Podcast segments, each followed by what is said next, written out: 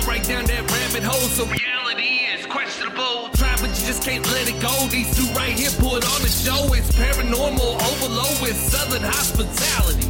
Hard that murder mayhem tip while discussing immortality. Locations with a dark past, history that comes to life. Hillbillies with a knack for everything that goes bump at night. Overthinking if you by yourself, these two will have you turning on the lights. Mixing in a little comedy to make sure it all fits in just right. Hey. Welcome to Hillbilly Horror Stories. Now here's your hosts, Jerry and Tracy Paul, and their dog Ninja.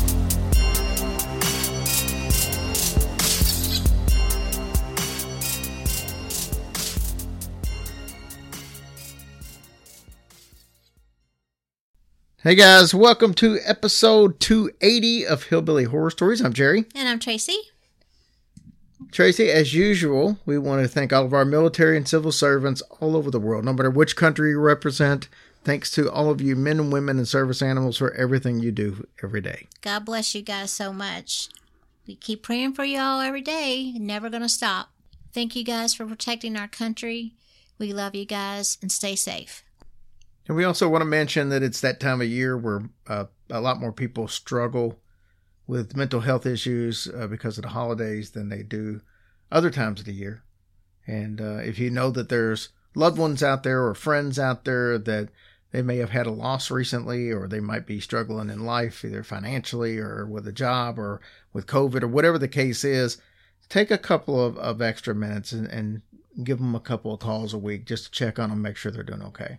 Absolutely, because just this week myself, I've lost two relatives, so, you know, you just never know, so always just keep an eye on your friends and family and be there for them if they need you. If you don't want to, you know, if you don't want to talk to anybody in the group, which we hope that you do, you can also call the 800 number at 273-8255. You can text at 741-741. Just please reach out to us. Anybody in the group will be there for you no matter what, because we love you guys. Absolutely. All right, Tracy, I want to say before we get started on this one, this was kind of a short week for us because we had a company in town. Obviously, we had Thanksgiving on Thursday, which we traveled. It's not a long trip, but we did travel out of town to my dad's. And Ninja... What, Jesus Christ. He's still having those turkey farts. Oh, my gosh. I think he's sick. But we traveled out of town on Thursday, and then we had our son was in town Friday. Yay! With the grandkids. So we were here all day Friday with that. And then Saturday, we had to go out of town again. Mm-hmm. So here's what I'm getting at. We didn't have as much time to prepare this week as normal, so the story is going to be a little bit shorter, but I think it's a good story. Okay, good. So what I did is I found a bunch of 5 haunted pubs in Scotland, and I went on a deep dive on one of them. Mm-hmm. And then I have some brief little stories about the other ones, just so you'll know the 5 that was there. But we're focusing on one. Okay, fun. But that's what we did. And then I've got Danny, who has a listener story that Danny's a longtime listener, lives up in the Midwest.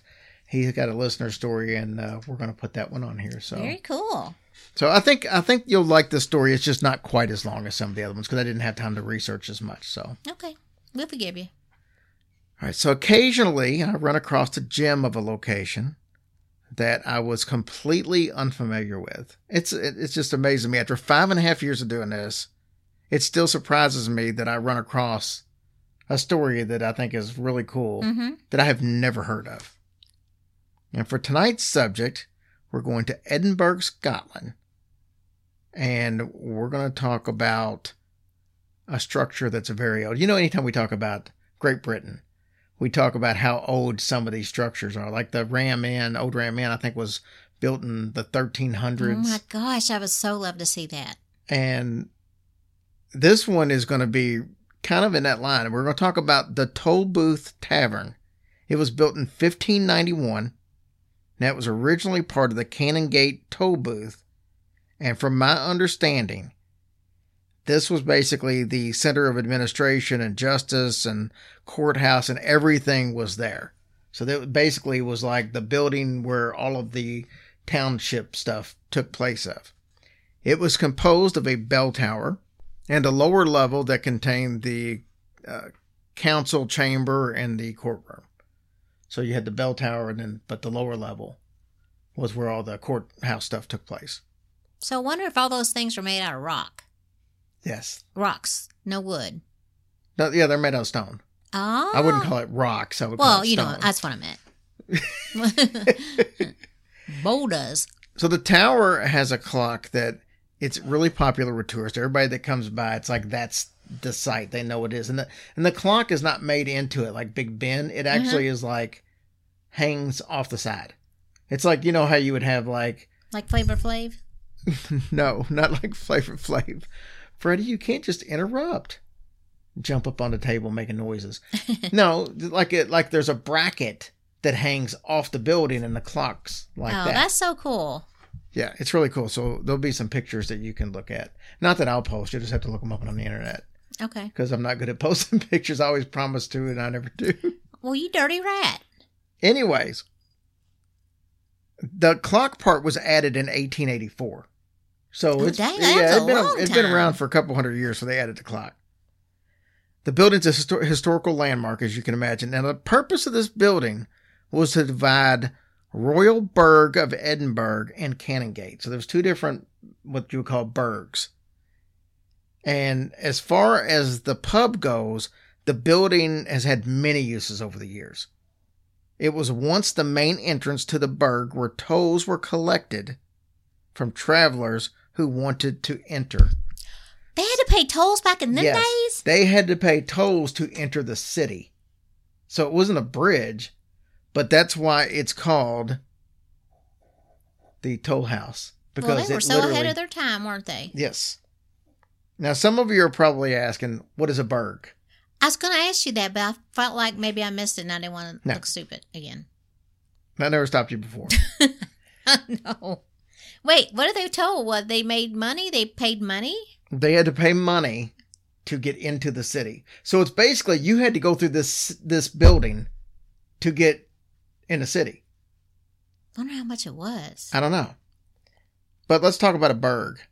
A burg is an ancient or medieval fortress or a walled town. So basically, the whole town had a wall around it, and you had one entrance and one exit, and that was that is house. Not good if there's a fire. No, but the whole town's not going to burn down. If it does, you still got open spaces. It's not like that's it's made of rock anyway, so it ain't going to burn. It's not like Biodome. This building at one time was also a prison. And at the time they had a prison, it was a courthouse and a police station all in the same building. Convenient. In 1856, Canongate was fully incorporated into the city of Edinburgh, so there was no need to collect tolls anymore. So they quit collecting tolls in 1856. Okay. When Canongate became part of Edinburgh. But them peoples was relieved. It probably was. It will probably not surprise you that being as old as this building is, it has plenty of dark history. One of these stories says that a warlock was exorcised on the premises by a gentleman by the name of Sir Lewis, I think his name is Belendon. I hope I said that right. He be Belendon in.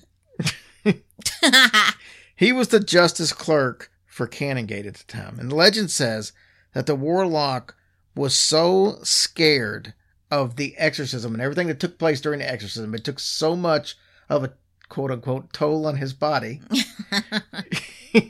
that he died of fright shortly after the exorcism. Oh, now, I couldn't... Wow. I've seen that story a bunch in the research, but I couldn't find anything that...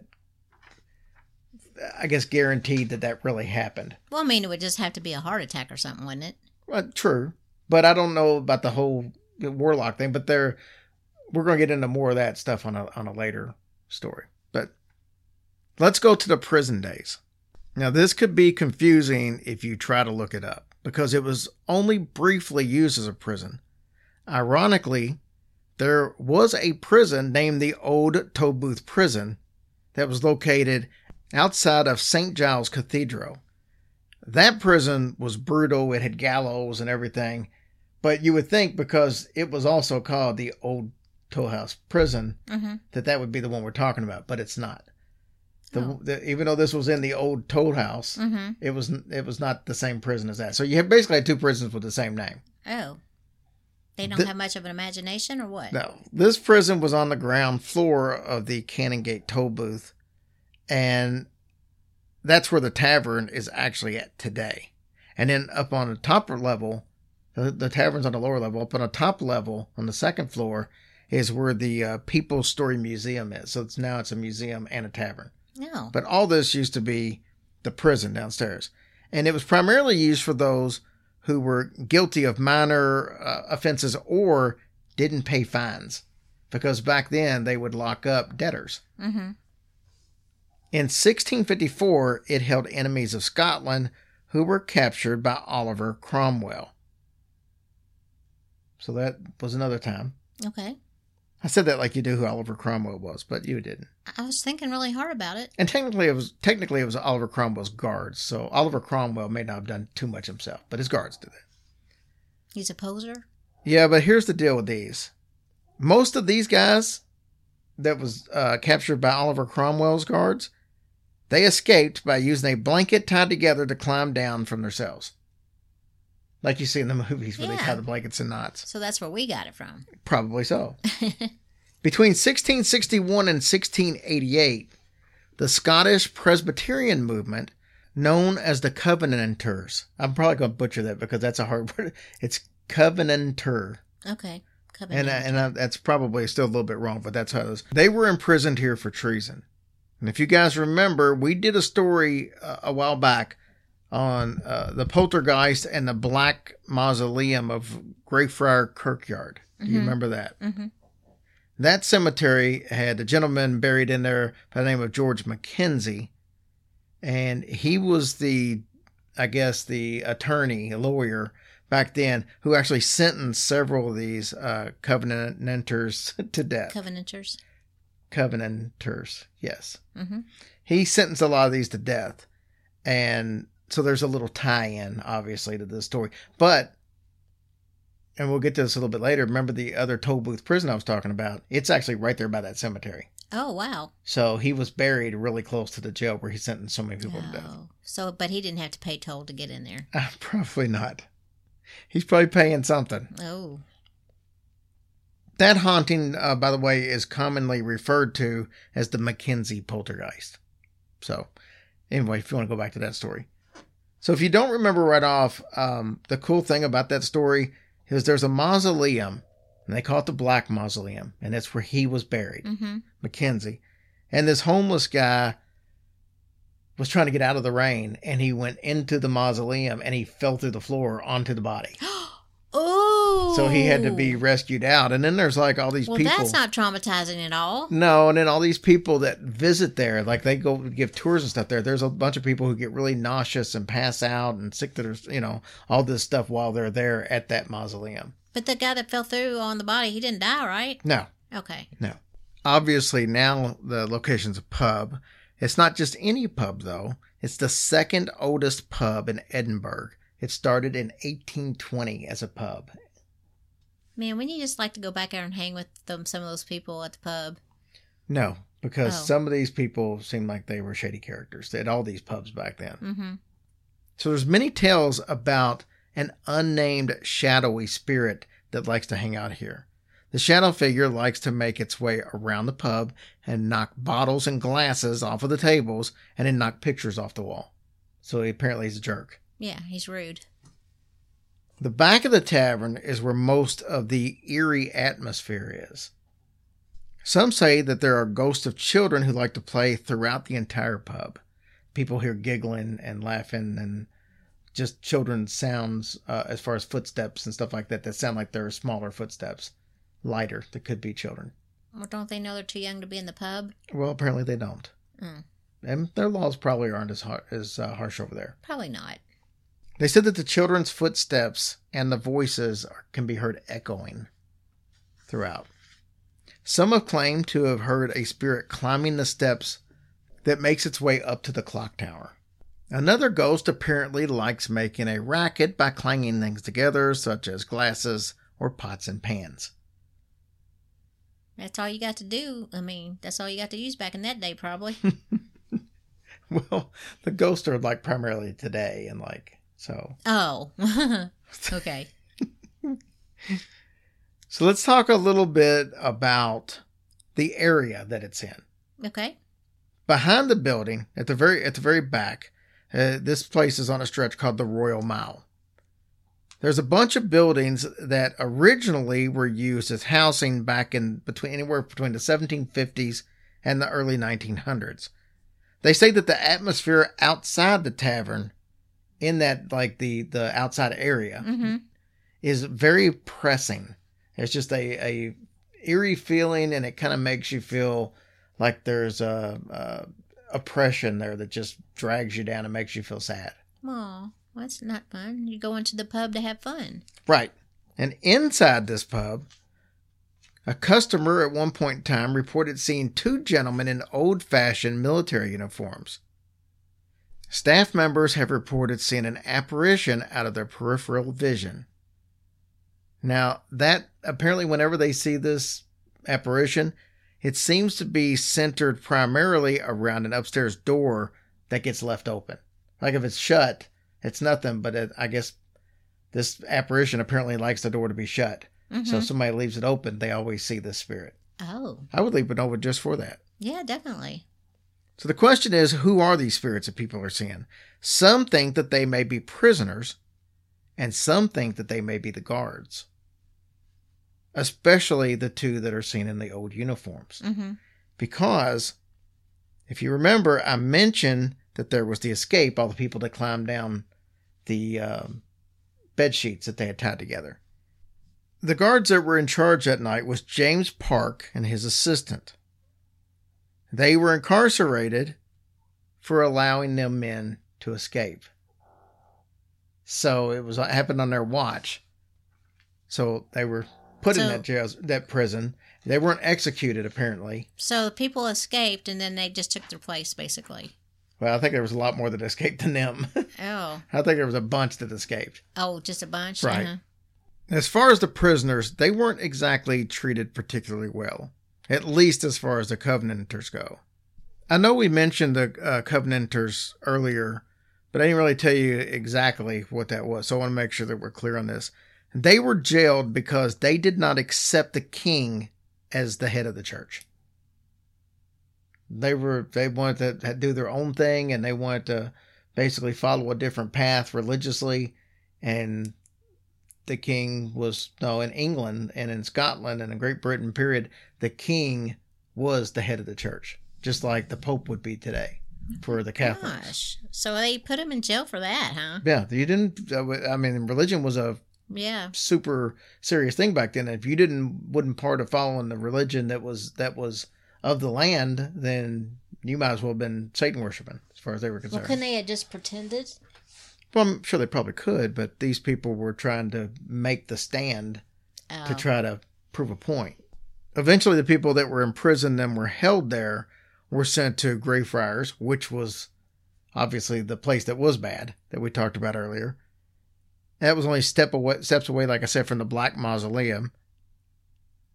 Or they were shipped off to the Caribbean to endure years of hard labor. Ooh.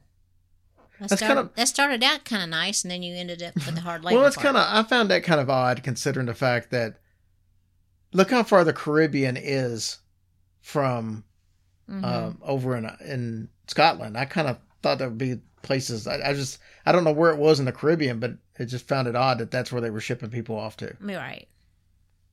In addition to this, they were also physically marked. The women would be branded on their faces, and the men would have an ear cut off. What in the flip is going on over there? Why you got to brand their face? I don't know. So you could probably imagine how this kind of past might contribute to some otherworldly spirits kind of hanging around. Now, if you look towards the roof, like you're standing outside the building and you look up towards the roof, just to the left of the clock tower, you'll notice seashells that are implanted into the structure. It's been suggested that these offer protection from harmful spirits. I don't know if it does or not. That's what's suggested. That's why they put it there. That just seems random. And that's basically the majority of the story of the Toll House. Damn. I don't mean, me no like that place. As I'm doing research on this, I found it amazing at how many haunted pubs were in Edinburgh. Not just Scotland, Edinburgh itself. So I thought that I would briefly tell you about a few of them. One pub is called The Last Drop. Clever. It is. It's located in the Grass Market, which is actually one of the oldest areas in Edinburgh. The Grass Market got its name from the 14th century practice of using the large enclosed area for agricultural fairs such as corn, cattle, and horse trading. Don't that sound fun? Yeah. But this area has a darker side as well because it was also a perfect place for public executions. The last hanging actually took place here in 1784. Now, The Last Drop, the name of the bar or pub, actually takes its name for the grisly past of its Edinburgh's history there. Yeah. The Last Drop, you could imagine. Yeah. I'll leave that to your speculation as to what that means.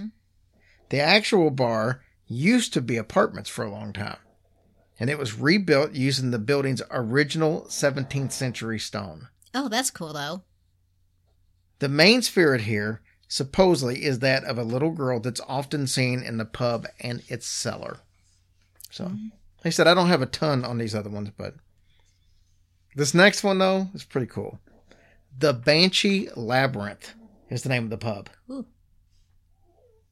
It actually markets itself as the most haunted pub in Edinburgh. So they have no problem marketing themselves with ghosts and spirits and stuff like that to try to bring people in. Well, heck, I don't blame them. It was once part of Edinburgh's underground where plenty of unsavory residents, including thieves and murderers, could be found. If that's not bad enough, at one point, Lord Nicol Edwards used to live next door. Now, you're probably thinking, okay, so what? This guy lived next door. What's the problem? The problem was he was an aristocrat in the 1500s, and he felt that witches should be tortured and punished. So what did he do? He turned his basement of his house into a dungeon where he interrogated many, many women. Edwards is said to haunt the pub, and he throws drinks off of tables. I don't know why they know it's him or why they think it's him. But why's he got to waste alcohol? There's also been sightings of a female ghost crying in fear, and that's possibly one of Edward's victims, people think. He's a jerk. Put some man down there in that bitch. Why can't men be witches? Warlocks. They can be warlocks. There was a warlock in the first story. Well, I know, but why does he always just have to concentrate on women? I don't know. Maybe that was just his thought process. Yeah, he's stupid. There is another haunted pub in the Grass Market area where we just talked about, the White Hart Inn. Now, this sounds nice. It does. Now, Hart is spelled H-A-R-T. Oh. And this is actually the oldest pub in the city. Because remember, we mentioned in the first story, the Toll House was the second oldest. Oh, okay. This one's the oldest. Some of this building was actually built in 1516. The name of the bar actually comes from an event that supposedly took place in the year 1128 on feast day of the Holy Rood. Now, he decided to do something that day against the advice from a priest because, after all, this was a holy day. So he shouldn't have been doing anything. But King David decided that he was going to go on a hunting trip, and the priest said, it's not a good idea, don't do it. And he basically said, hello, I'm King David. I'm going to do what I want. So that's what he did. So he goes out on this hunting trip. Somehow, as they're out, he was out with a group. He got separated from his party. As he's out by himself, this huge white stag, known as a white hart, comes out of nowhere and knocks him off his horse. The stag lowered its antlers, and he started to charge the king. And according to the story, as the king looked on, a fiery cross appeared between the stag's antlers. And then the stag just disappeared. The king considered this to be a miracle. And he went back to the same spot where this happened, and he put up a monument to mark where it had happened at. This shrine is right on the spot, and this is now called Holyrood Abbey. Oh, so dang. That was founded that day based on the king. And it's still up to this day, huh? Mm-hmm. The ruins are still there at the rear of the Palace of Holyrood House. Mm-hmm. So it's not completely intact, but whatever's left of it is still there. Now, that was in the 1100s. That is ridiculous. The White Hart Inn is thought to be the favorite pub of the infamous murderers, William Burke and William Hare. And if those names sound familiar, you're not 100% sure who they are. They're the two guys that spent much of 1828 basically taking people to that bar, getting them drunk, mm-hmm. and then taking them to their place, which wasn't that far away, killing them so they could turn around and sell them to the Edinburgh Medical School. That is just so rude. Well, here's what originally happened. I won't get too deep into it because I don't have the story in front of me. But the medical school back then was paying so much a body, like $100 a body. I don't know what it was. Didn't we talk about this before? Yes. Okay. But that happened all over the place. It mm-hmm. wasn't just there. But these two guys are synonymous because the medical school was offering like $100 a body. So they would go out and dig up bodies. Fresh bodies that were just recently buried. But there's only so many bodies, and people got wise to that, so they would start just kind of keeping an eye on them. They would set a guard out there, or they would put, like some type of a cage around it to keep it from happening. But these guys got greedy, and because of the fact that they knew they were getting like $100 a body, and they couldn't always have somebody die to go get them, they decided to create their own business. So they would kill these people, and then turn them to medical school, and the medical school needed the body, so they just turned a blind eye to it and didn't care. They just wanted the body. We'll give you the money, no questions asked. But this is the bar where they came to get their people drunk and then take them off. There's been numerous sightings of a dark shadow figure here heading down to the cellar. Barrels in the cellar mysteriously move around and doors slam shut on their own accord. That's some crazy stuff right there. This is the last one, and it's got my favorite name. The Whistle Binker. This used to be in the Southbridge Vault. It's an area down there called the Vault. It's known for its top-quality music, so it's a good place to go listen to bands if you're in the area. It's probably just as well known for two ghosts, the Imp and the Watcher. That's their name. The Imp, as its name probably suggests, is mischievous, and it likes to move things around all over the bar. So they're constantly having to fix stuff. Yeah. It also likes to change the clocks and lock doors on people. Oh, man. That would be scary. Now, the Watcher, on the other hand, is said to be dressed in 17th century clothing, and as its name suggests, it likes to watch people from afar and then just disappear. So he gets sighted, mm-hmm. but then it just disappears. So. Yeah, he don't need to be hanging around that much. Just let him see him, and that's enough. So anyway, that's our little story on haunted pubs. Yeah, and there's some cool places over there for sure. So we're going to take a really quick break from our sponsor. We'll be back to do all the housekeeping stuff, but also we've got that listener story from Danny that's pretty cool. Sounds awesome. All right, some really quick housekeeping. First of all, before I get into housekeeping, we have a special birthday to twins. Yeah. Lana and Xavier. It's late because it was last weekend, and we would have done it last weekend, but we were gone to that convention and had already recorded. But happy birthday to both of you. Happy birthday, guys. Big old 12 years old. That's awesome. Yep. Well, happy birthday, guys. We love y'all. Hope y'all had a great birthday. Absolutely. All right, so real quick, I'm not going to get into big details, but we've got all the shows that we've already set up that are on our website, hillbillyhorrorstories.com. You can go there, but we're still working on the Indianapolis show. I think we've got the location. We're just working final details. Mm-hmm. Actually, I think we got everything down, but we're going to go up and check out the location and see it for ourselves, because that's what I do for you guys. I'll drive 2 hours just to make sure that I like the location. Yeah. Pictures don't always. Make sure it's not closed. Pictures don't always do justice. But we're doing. So the Indianapolis show, I'll have tickets on sale here soon. But we've got the Louisville show in April. We've got our birthday show in August in West Virginia at the Old Hospital on College Hill. I can't wait for that. And Bobby Mackey's is in there. Of course, we've got, I know I'm forgetting one. The Cruise. Still got that going. It's a good time to jump on that. Use tax money to pay that stuff off. Yeah. But there's another one that seems like I'm forgetting. So we got Bobby Mackey's. We got Indianapolis. West Virginia. No, we're right. West Virginia and then Louisville. That's right. We're good. Yeah. Okay, so we got that. Tracy, what do you got over there? All right. For iTunes, we have Cindy Maychek, Asian Gal 83, Mojo Lobster, Danielle Morrison, C.M. Combe, and Mom 101609. Thank you guys for your such nice reviews. We really appreciate y'all so much taking your time to do that. Yeah, and I'm glad that people are enjoying the reading of the book. Oh yeah, you've had a lot of nice people talk about how they like it, and so that's great. Nice.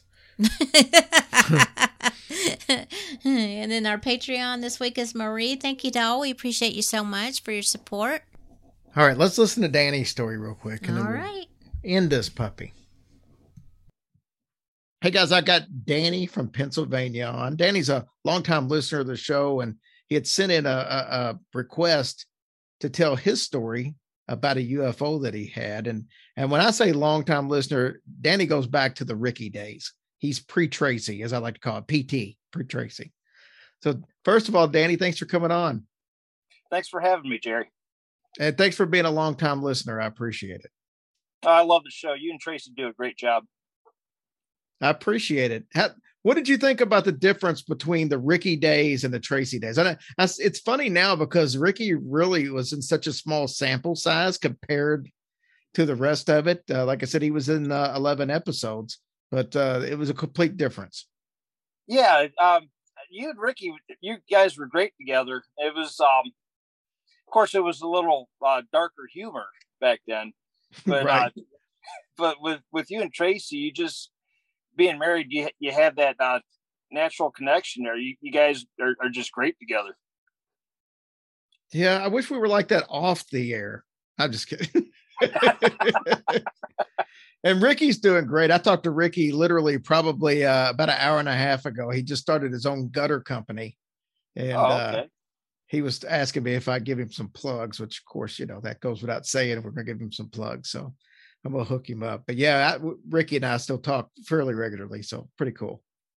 Yeah. All right. So you have a UFO story. And right. I didn't ask you anything about it because I wanted to be surprised when you told me about it. So I can play Tracy tonight and do some reacting to the story. So I'm going to turn it over to you, Danny. Tell me about your UFO story. And then there's another story afterwards that we're going to get into.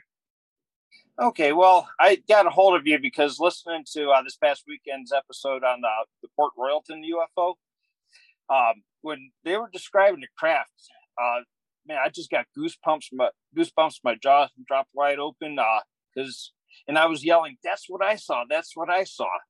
I'm originally from Western New York, and my grandmother lived in a small town called Cherry Creek, which is about an hour southwest of Buffalo, and there had been a lot of UFO sightings there. And I remember one time, this had to have been around 80 or 81. I was riding in the car with my grandmother from a small town called South Dayton. And I remember my grandmother saying, "Wow, look at that." And now this is probably about 4 or 5 o'clock in the afternoon. So it's during the day. And there was this large triangular craft. It couldn't have been more than a couple thousand feet in the air. And it made absolutely no sound. And it was like just following us. And just like what they had described in the Port Royalton episode, yeah, it was like, looked like a small city, but they didn't have lights going. I don't know if it was during the day, but it was just like the craziest thing I'd ever seen. Now, is this during the same time is this close or considered the Hudson Valley where you were? No, this is on the other side of the state. Okay, because I know that's about what was in the late 80s when they had all the Hudson Valley sightings? Am I correct in that? Yeah, mid to late 80s. But yeah, the Cherry Creek, New York area, they've had a lot of UFO sightings. And do you remember the old TV show Sightings that used to be on the Sci-Fi Channel? Loved Sightings. Their very final episode, they did a segment on a well-documented UFO landing in Cherry Creek. Oh, so nice. I wonder if that's readily available. If I wonder if that's something you can find on YouTube. You might be able to. And I did a little research before I came on with you. Back in 2018, they had 65 reported sightings in 2018 in upstate New York. So oh, wow. There's a lot in that area. What do you think the reason for that is? Do you think there's a reason why that area is more targeted by UFOs? I really don't know. I could see, like around Area 51 where there's less people, but of course, that's a whole different story there. That could be military. We don't know. I don't know what the reason is. In that area there's a lot of farmland, and then you get to smaller towns and everything, and then they're on the other side of the state there, the Hudson Valley, so it who knows. So when you saw this thing, mm-hmm.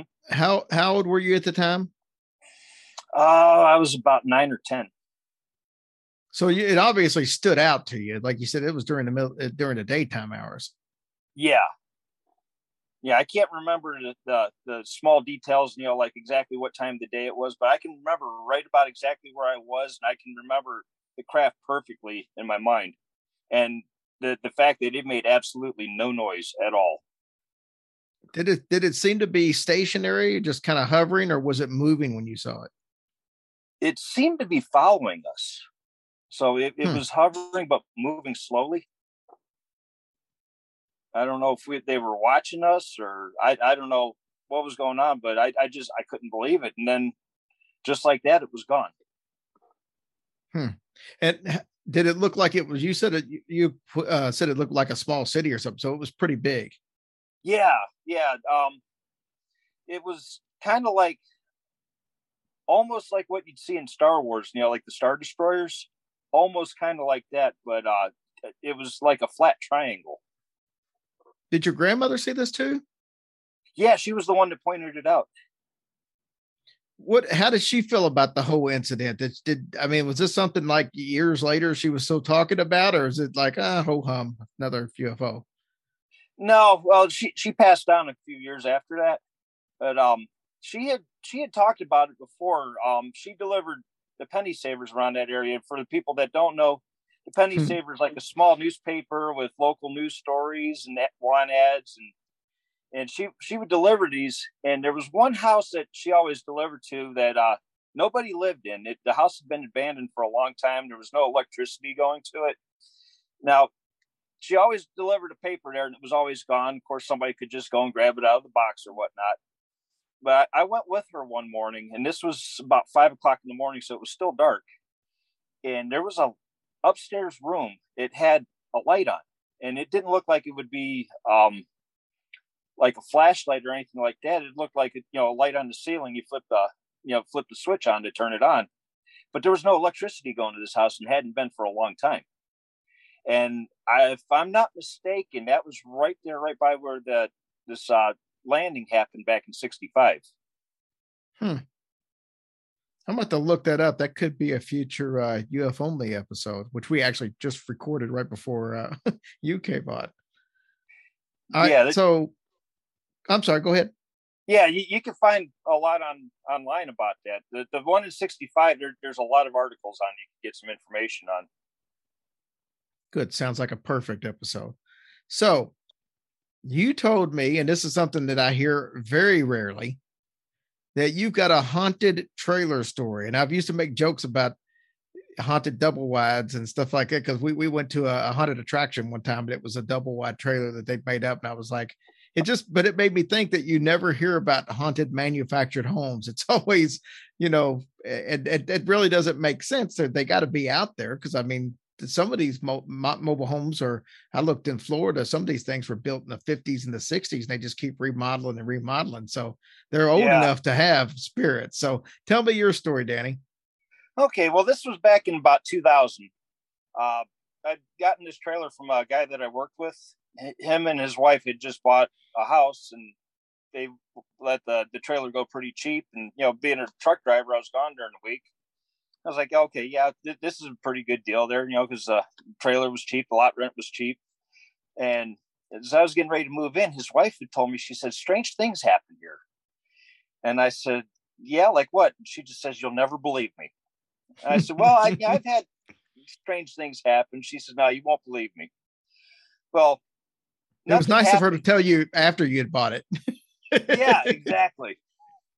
But so like I said, this was back in 2000, and I was on an American Online chat room. Remember the old dial-up days? It sounded like a coffee grinder.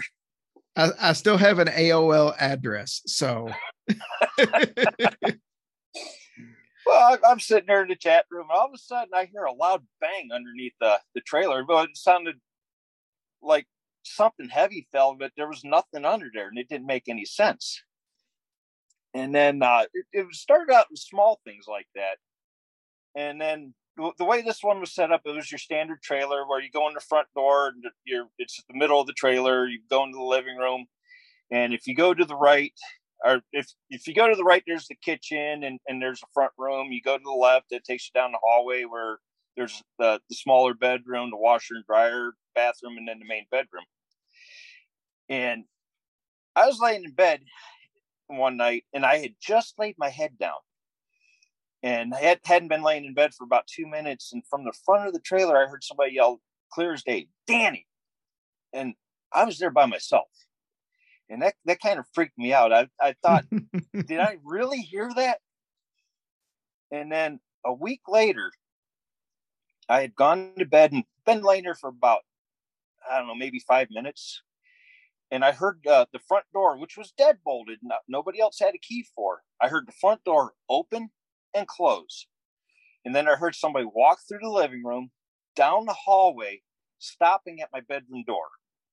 And I could feel somebody staring at me. And now the way that the bedroom was set up, I had the headboard for my bed next to the door, and then there's the light switch up above me.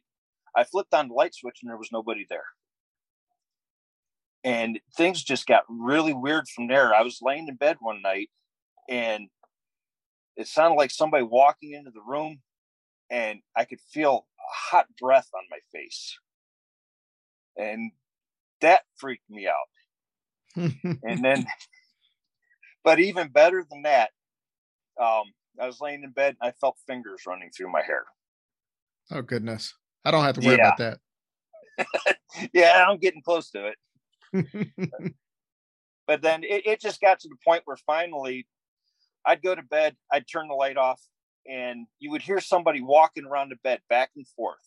You turn the light on, it stops.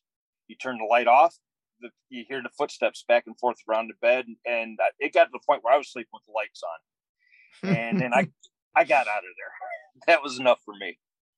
What kind of experiences did your wife have, or did she have any at all? I was single at the time. Oh, okay. I was thinking you said you moved in with your wife. I don't know. I don't know what I was thinking. No, that was my friend's wife that told me that the strange things happened there. That's what was popping in my mind. That's right. It was your friend's wife. Well, that's crazy to say the least. How long do you think that did you actually made it before you moved out, from the time you moved in to the time you left? A little over a year. Any idea what might have been going on? Because obviously she was having experiences. And did you ever go back to the friend that sold it and say, hey, what's going on, dude? Oh yeah. Well, I told his wife, you know, the things that were happening. And she says, yeah, that's exactly what happened. And I think she said something like, that's just Grandpa telling, you know, that we moved, or something like that. Nice. And that very well could be what it is. I mean, maybe it was just an attraction that they had. Yeah. But I don't miss it. I mean, it was a cool experience, but I don't think I'd want to go through it again. Have you had any other paranormal experiences other than that trailer? I have. And this was at the same time. Another friend of mine that I worked with, I used to spend a lot of time at his house on the weekends. And their house, there was 2 suicides in that house. One guy had hanged himself in the living room. There was beams on the ceiling in the living room, and he hanged himself from one of those. And his wife would decorate for the holidays, whether, like Christmas time, she'd hang snowflakes from the ceiling. And all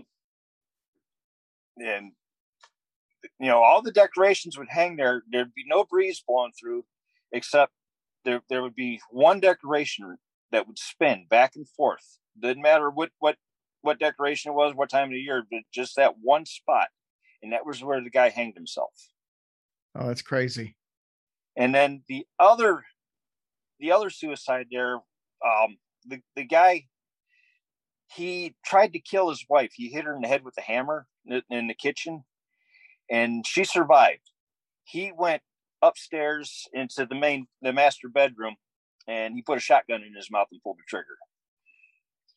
And this guy's wife was saying that, you'd hear things there, strange stuff going on, and they had cats, and the cats would be walking through the house, and all of a sudden they would just stop and look up at somebody that wasn't there and then walk around them. That's crazy. And then one night, it was the day after Thanksgiving. I was visiting with them. They both had to go to work, and they told me, they said, well, you just stay here. We both got short days. We'll be back. I said, okay. So I was watching TV, and then their daughter was at a friend's house. It was just me and the cats there. And I heard somebody walking down the stairs. And that's what his wife had told me, that she had heard a lot. And he finally heard it one time too. And that kind of freaked me out. But even better though, unfortunately the house burnt down, and his wife showed me pictures that she'd taken when they went through the house afterwards, showing me that, to see the fire damage. Unfortunately, all the cats were killed in the fire. Oh. She took a picture in the kitchen, and on the counter looked like a cat, but it was made of ash and just sitting right on the counter. And then another picture that was taken of the front of the house and the window to the living room. You could see a man's face in ash, and she said you could not see anything when she took the pictures. That's incredible. Now, this lady taking the pictures, was she the one that was hitting the head with the hammer? No. Okay, this was somebody else. Right. That's wow. I mean, that's a lot of stuff to happen in one house. Yeah. Yeah, 2 suicides in one house. That doesn't happen too often. No. And a lot of bad energy. Apparently. So it just kind of makes you wonder what made the guy snap where he tried to kill his wife and then killed himself. I mean, was there something behind all that? There probably was. Whatever the story was, I don't know.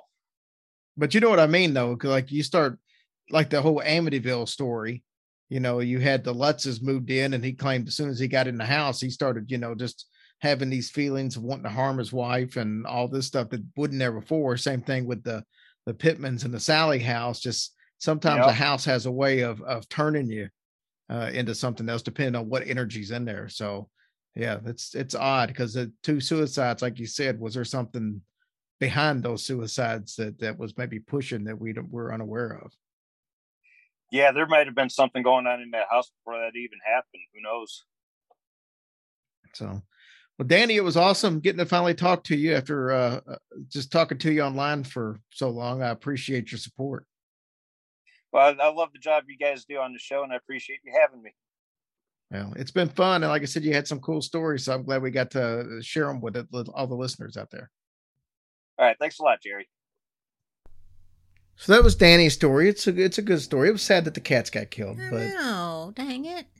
But it was cool that, it looked like it was on the counter and all that stuff. So anyway, Cool story. Thank you so much, Danny, for sharing that with us. Yes, thank you so much. And thanks to all of you for everything you do. We appreciate it.